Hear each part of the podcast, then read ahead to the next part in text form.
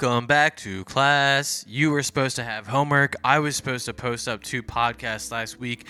I didn't. My bad. It was uh, what is that? Is that Labor Day weekend? So Monday I was like, I'm good, chilling. I, I should not labor. And then Thursday I forgot. It's because I forgot on Monday, right? I got out of my routine. Funny how humans are like that. You had homework if you listened to the most previous episode because we were talking about nature nurture and establishing that there are certainly aspects of us that are genetic, aka nature, as in like passed down from our parents and previous generations, and there are also aspects of us that have been nurtured or are due to the environment. So the question was, how do we know, based off of research, because the psychology class that I teach ideally is a research evidence based class, how can we use research to distinguish what is genetic and what is not? and I said identical twins. Twins are essentially two of the same genetic makeup upon birth. And to establish nature and nurture, what you need to do is you take a set of identical twins and you take a set of fraternal twins and you have them raised up in the same home. Now, this is not like an experiment that you can ethically set up. It's this is more descriptive research. But what you want to do is take the and let's use like intelligence for instance. If you take identical twins and raise them up in the same home and you take fraternal twins. Now the difference is identical genetically the same makeup upon birth. Fraternal it's like siblings right? They're not genetically the same person they were just in the same womb. Let's say we're testing intelligence. If there is closer similarities in regards to the intelligence levels with identical twins than fraternal twins raised in the same environment. That would imply there's some aspect to genetics. Why?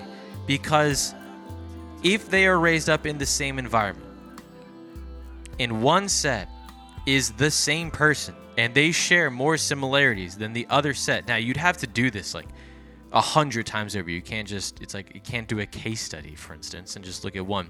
You have to look at the general qualities. And what we have found, and when I say we, not me, other people, um, there are a lot of similarities with identical twins. And what's even more interesting is studies of separated identical twins or even triplets. There's a really good documentary called uh, Three Perfect Strangers where, like, there's a whole, I forget what decade, like the 70s or the 80s, but um, maybe in the 60s. They like took identical twins and triplets and like had them separated and then like study the similarities. Very unethical.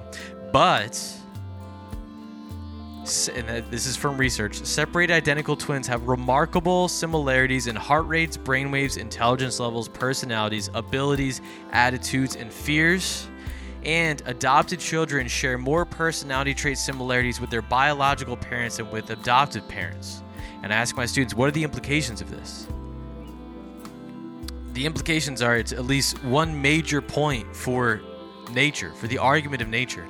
I thought it was wild. They share intelligence levels, personalities, abilities, attitudes, and fears.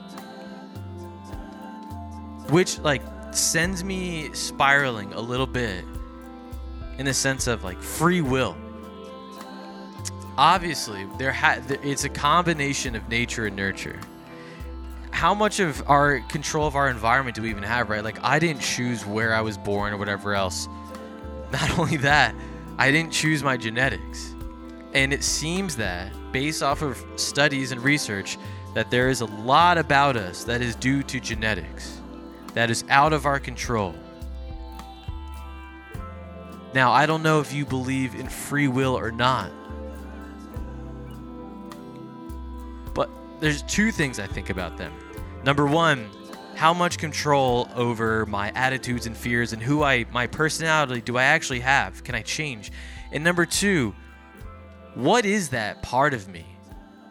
I've, I think I've said this in a previous episode, but let's say I could live out a thousand different scenarios of different environments, and like certainly part of me would change upon each variation or iteration of a different environment, right? Like different bo- born, same genetic me, born in a different time or place.